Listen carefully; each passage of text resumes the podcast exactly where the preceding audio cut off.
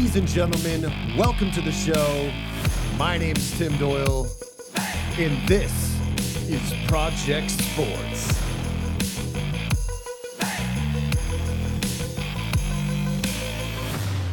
Enjoy the show. Ladies and gentlemen, welcome to Across the Pond podcast, Euro 2021 or 2020, whatever you want to call it. We're off here firing. It's been a couple of days of awesome soccer, footy, football. England off to a great start, getting a win this morning. I am ecstatic. The team is playing great. Welcome to the podcast, guys. Welcome back. Thank you for listening to the show. Today we're going to be going over the Euro, the Euro 2021. Um, yeah, the last episode we did was called Julio and Friends, and Julio decided to make his decision, or if the Atlanta Falcons did for him. He got traded to the Tennessee Titans. That's going to be a scary offense. We'll talk about that a bit. And your Boston Celtics are out of the playoffs. Yeah, yeah, yeah. We'll talk about the Celtics down the road and see where we can go going forward. We have an entire summer to get to that and see what happens with Kemba Walker and returning players and contracts and all those good things. But for now, we will talk about the Euro 2021. And before we begin, obviously, Christian Eriksen, a player of great talent on Denmark, collapsed yesterday. Uh, my wife and I were watching the game, and I was in shock. I, I thought he passed away right on the uh, right on the field. It was an insane moment. Um, I'm so happy that he's stabilized and he's he's good to go. Uh, Simon, I don't know how to say his Kjaer, I think is his last name. He's from a fellow teammate of Christian Eriksen. Actually cleared his airway uh, for CPR by the time the medics got there and they started pumping. He started CPR after he cleared his airway. Probably saved his life because it was about 45 to 55 seconds before the medics actually got to him, and every second counts of not breathing, and he started to seize on the field. And just a demonstration between Finland and Denmark and how they handled the entire situation. Whether or not they should have suspended the game till today, they ended up finishing the game a few hours later. I think that was only because you know everyone found out he was he was okay he was doing better. Obviously it's still a tough very very tough situation but you want to go in and play the game and you know play it out if you can. And I, i'm I heard, I heard that the players were the ones that decided from denmark that they wanted to play the game and finish it off that day. Finland ended up getting the victory and a one nothing win. Um, it's just as far as breaking down that game it's hard because of all the antics and things that happened during the game and how it resulted, it's it's tough to really break down that game. But Finland ended up uh, scoring their first goal in the Euro. That was this is their first appearance in the Euro, and they got the victory. Um, we'll talk a little bit about Italy starting out strong. We'll talk about England, who won this morning against Croatia, and Austria and North Macedonia, who just came to an end in a 3 1 victory with Austria. And I was making a prediction about that game, actually. We'll start out with this one here since it just ended and it's fresh in the mind. North Macedonia uh, w- was tied with Austria pretty much until the 63rd minute of the game. And then Austria just they they rose up and, and took over and made some great plays. And David Alaba with a beautiful cross over the middle and just they took him out in the 78th and the 89th minute. Uh, it was it was a beautiful game. I, I, really enjoyed it. I really North Macedonia played hard and kept it level. They were looking for that one-one win and getting that draw. I was talking to my friend the other day. I was telling him a little about North Macedonia how they're they're a resilient team. They had beat Germany back in the fall. And they're a good club, and they came to play today, and they just couldn't hold on. Big tournaments are tough, and Austria people were kind of unsure of how they were going to play, and they proved today that they can play with the big boys, and we'll see how they do next match against I think the Netherlands. They play in the Netherlands, so that's going to be a tough matchup for them. Um, Russia is exactly what I thought they were going to be. They lost to Belgium three 0 Belgium put on a clinic, clinic, and Romelu Lukaku is coming off a great season in Serie A, uh, leading Inter to uh, winning the league title, and he was just an absolute beast and played right on form uh, in this game. Belgium was excellent. They moved the ball well, and they just they I want to say they called Russia's bluff, but Russia what they had tried to do in the previous World Cup it's it's not going to work now in the Euro. You know, a couple years later, their players are getting older, their style has been figured out, and Belgium just has even without uh, Kevin De Bruyne, they are well versed in in in good talent and playing well, and they they they kicked the crap out of them. They played extremely well. Um, you also got Wales and Switzerland, who I mean that was a that was a great game. It was ended up being a draw. Uh, Wales, as expected, you know they played well. Switzerland also played well. It was a very back and forth game of who is uh, dominating possession, and it was a, a, fun game to watch. I think, in my opinion, it was it was very good. Uh, Switzerland definitely definitely had an edge for sure. Like they definitely held the ball more and they were in control of the game more. But Wales definitely took advantage of counterattacks and, and stuff like that. And now for the big one, the game I want to talk about the most. England versus Croatia. I was gonna last night. I was gonna come home from work and come out with a podcast about the preview of the game. And I said, you know what? You know, let's get the reaction of what it is. I mean, there's there's so much content out there for the preview of the game and you know what to expect and all that kind of stuff. And really, I would be excited if England won and I got to talk about it. So I was like, hey, let's let's let's pick this here. The starting lineup. Let's let's go with that first. So obviously, no one knew the starting lineup until you know just an hour before the game, and um, very very uh, different than what I think most people thought. Pickford obviously starting in keeper. I mean that was a pretty much a shoe in. But uh, the back line, as far as Kieran Trippier, uh, Mings, Stones and Walker. Uh, I, I could definitely see Walker being the number one choice for the right back, and with Maguire out, I like Mings. Uh, Trippier is kind of the the one that he played in the World Cup, so I think that that's why he got chosen. I think a lot of people will be shocked with that because they thought Ben Chilwell, and he's a left footer, would be on that side, and and I think that that's what people thought.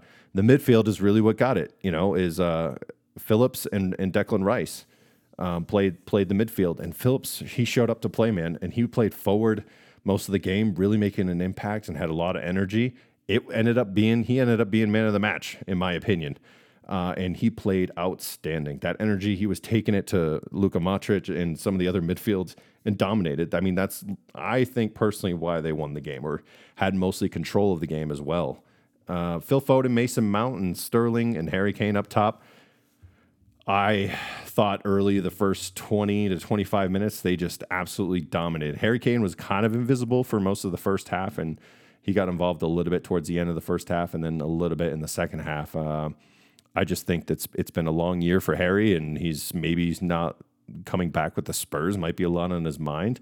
I also want to point out that a lot of these players on this team also played with uh, Eriksen and from Denmark when they were on Spurs together. There's a lot of Spurs uh, teammates on here that have, that know him personally, and it, it may have been tough. Maybe it been a tough day for him, but he it didn't matter. He still had some great back to the goal possession soccer and was passing to Mount and Foden and Sterling and feeding them. So he did his job at the end of the day. He wasn't outstanding. He missed a, a goal that maybe he should have put away. He ended up hitting his head on the side post it was a great game. Harry Kane played very, very well, uh, but not as you know star-studded as he should have been.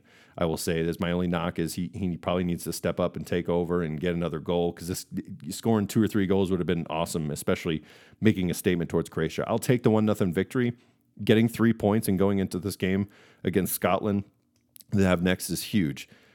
Now, I, I do want to talk a little bit about the Scotland game that is coming up because I lived in England for about three years, and the, the rivalry there is so real, and it really doesn't matter on paper what the teams are stacked up against. Not not to be held lightly, but I also think that Scotland has a very good team. Uh, but they play the Czech Republic tomorrow, and we'll find out if they're going to come away with three points and and really start to feel cocky coming into this game against England, and what it will be like. They have a lot of talent on that team.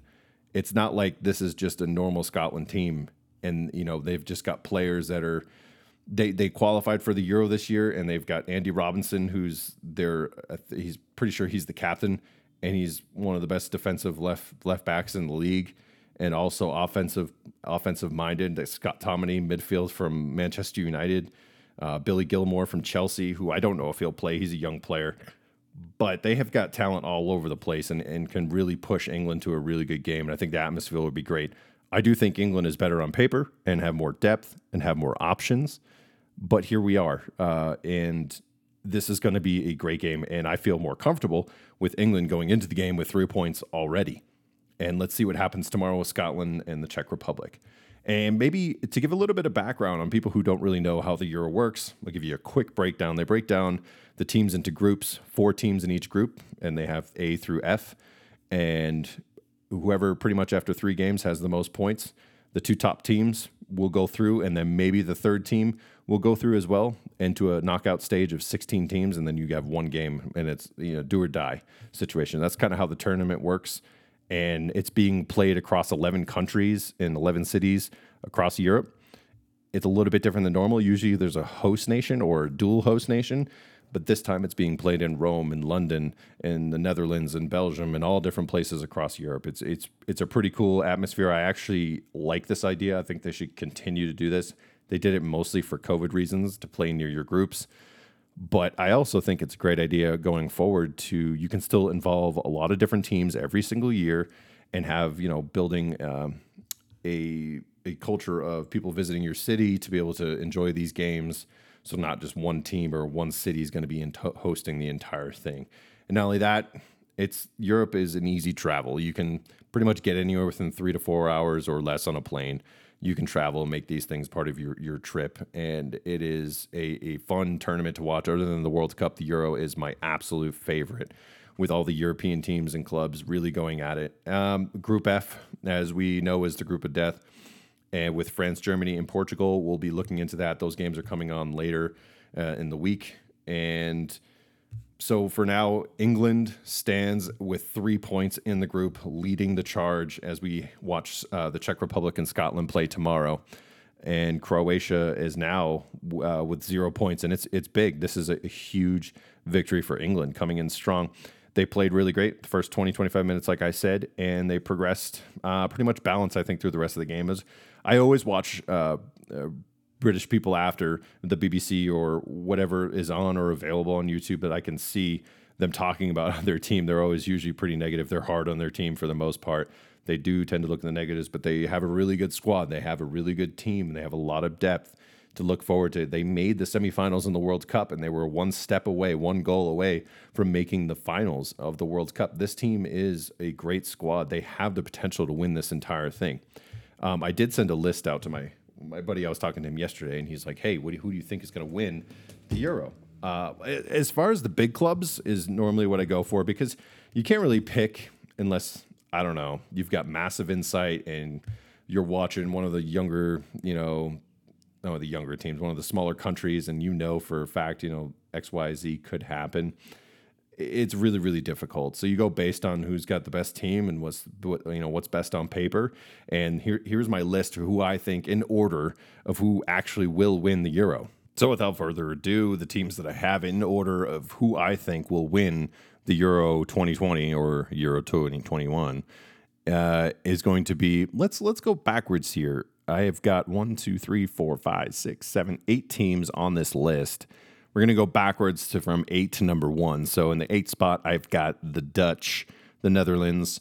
They have a chance to win this thing. It's far off. I don't think that they're as good as they could be or as good as they were in the previous World Cup. And I think it's also due to some of the other teams just being a lot better and more prepared to win this tournament. Uh, Spain. Spain always has a chance. So I put them in this. I didn't want to put them too high but Spain always has a chance. They are going out without Sergio Ramos this time around, and their team has changed a lot. But Spanish football is Spanish football. They put out players and they become stars on the big stage. So we will see. Germany is also the same way. That's why they're at my number six spot. Uh, Germany, for me, is a team that can always win these big tournaments. You may not like or know the players or think that the players stunk in the past. Like in the World Cup, we have a lot of returning players who didn't play so well in Germany. But Germany knows the game well. They know how to win these big tournaments, especially internationally. And that's why I'm going to put them in that spot. Number five for me is going to be Belgium. Belgium without KDB, uh, they're a good team. With KDB, they're a great team. We don't really know if KDB will actually be part of this tournament or not, or the, will the injury linger throughout the entire tournament. That's why I've got them at the you know at the five spot. Uh, for me, number four is going to be England. Uh, I really would love to see England win, but I'm not going to be a homeboy. I'm not going to, you know, root for the team I've, I mean, pick the team I've been rooting for since I was a, a kid, and really learned to love the game uh, when I was about seven, eight years old when I watched David Beckham play, and Steven Gerrard and Frank Lampard and all those guys. And then in the number three spot, I've got Italy, and the reason for that is in the last what was it 28 games they've been unbeaten uh, in international play in the last nine. They have won the last nine matches that they've played. They've got a great defense. They've got no stars on the team. Everyone's playing together. And i remember there not being too many stars at the point where it was just buffon in the 06 world cup. Now a lot of people like there was so many stars. Yes they were made into stars but they were not really well known until the world cup passed and everyone knew who they were afterwards Italy is like one of those, like Germany as well. They're just they know how to play soccer and they have a, their unique style to the way they play. And right now, their defense is cooking. And we saw in the 06 World Cup that defense will can win you an entire tournament like this. And number two is Portugal. A little bit of a controversial pick for most people, I think, but Portugal just has the talent and the players to to pull this off if they want to. They have struggled internationally together as a club, but I think their players individually have even gotten better. As far as Bruno Fernandes leading Manchester United or Cristiano Ronaldo playing on a what I think is a bad Juventus team. But for me, Diogo Jota and a lot of the other players on this team are talented. They've got players all over the place from top to bottom, offense, defense, and they are positioned to be in a very good spot to win this tournament. They have to get out of the group stage, which they're in the group of death, but I don't think that that's going to stop them. I think they will perform. And I think all three of those teams will end up getting out of the group stage into the knockout stage. And for my number one, of course, you must have guessed it by this point because I haven't mentioned this team at all. And it's the World Cup winners, France. It's theirs to lose, in my opinion. It's France's Euro to lose. They are the most depth, the most talent on their roster. They uh, are well poised. They play well together. They've got the chemistry. We know what they are. They just won the World Cup two years ago, and they're ready to make it happen again and dominate all of Europe. Now, I was talking with a friend yesterday, and we were talking about how it's it's theirs to lose. The only pe- team that can beat France is France. If they, we know what they are on paper, and we've seen it, you know, out in the field in an actual big tournament. There's there's no questioning what they are as a squad and now we are going to see if they can run it back is just like Spain has done in the past where they won a euro and they've won the World Cup. We'll see if they've got what it takes. It's it's hard to do, but it's theirs to lose. And I think that France is, has the number one chance of winning the Euro. All right, so let's specifically get into the England team, the England roster. The uh, I do have a lot of uh, fans of the show who live in England who listen to the show, and I'm going to speak to this team and what I think of the team that you know Southgate put out. I, have been critical of Southgate for a while now, coming out of the World Cup and then into the qualifiers and a situation with Trent. I mean, I am a Liverpool fan. I'm just going to put that out there, but at the same time, I think just the entire fiasco in general is not something you want to have. Uh, weighing over your team as you're go, about to go into a major tournament and that, that sort of thing. But things have seemed to have been corrected. Trent obviously got hurt and couldn't play in the Euro, and things have moved forward. And a lot of people have a lot of opinions on England soccer, who's going to start for them. And it's very controversial of who's going to start. It, it, there's a lot of talent in England and how they're going to be positioned and how they're going to play. If they're going to have a you know a back four or three or whatever they decide to do.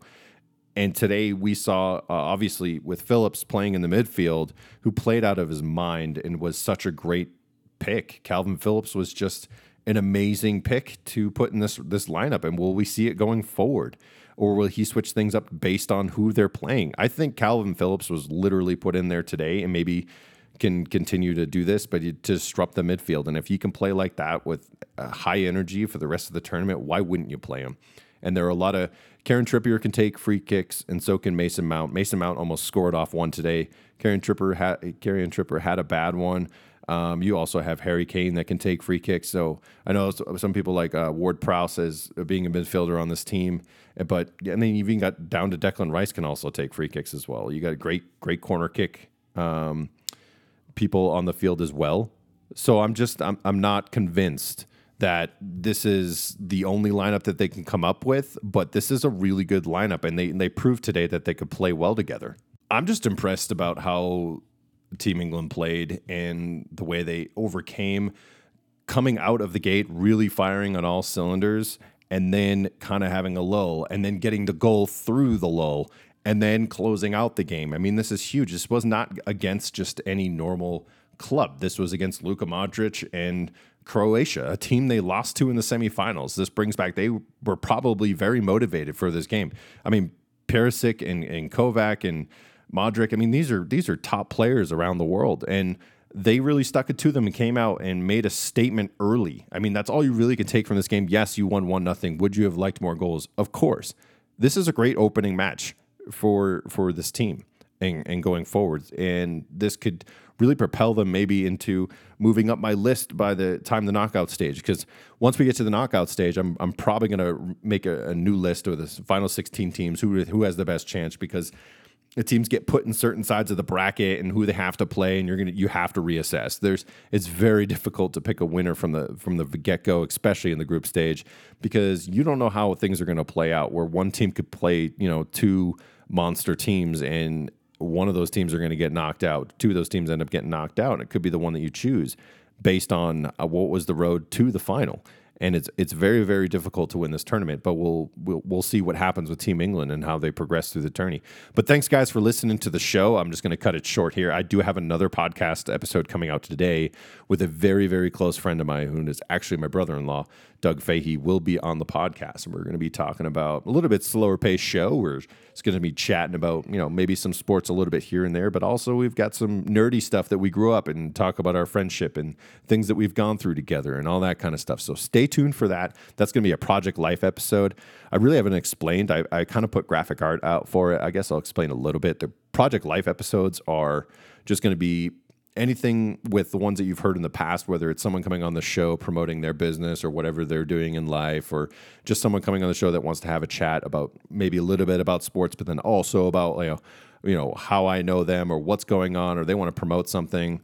Come on the show, we'll talk about it. So, you guys ever want to come on the show too? If you're a fan of the show and you've got something you want to promote and you want to have a chat with me, we could do a little interview style. let's let's get it. I mean, just just message me on Facebook uh, Instagram, anything like that. The Project Sports Pod is the Instagram, Project Sports on Facebook. Just find me there, send me a message, say, hey, what's up? You know, want to get, want to talk sports. I got this new business coming out and it has deals with sports, but that's what Project Life is all about.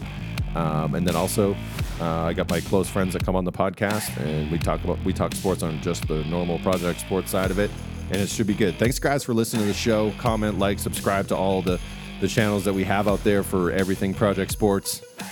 Thanks.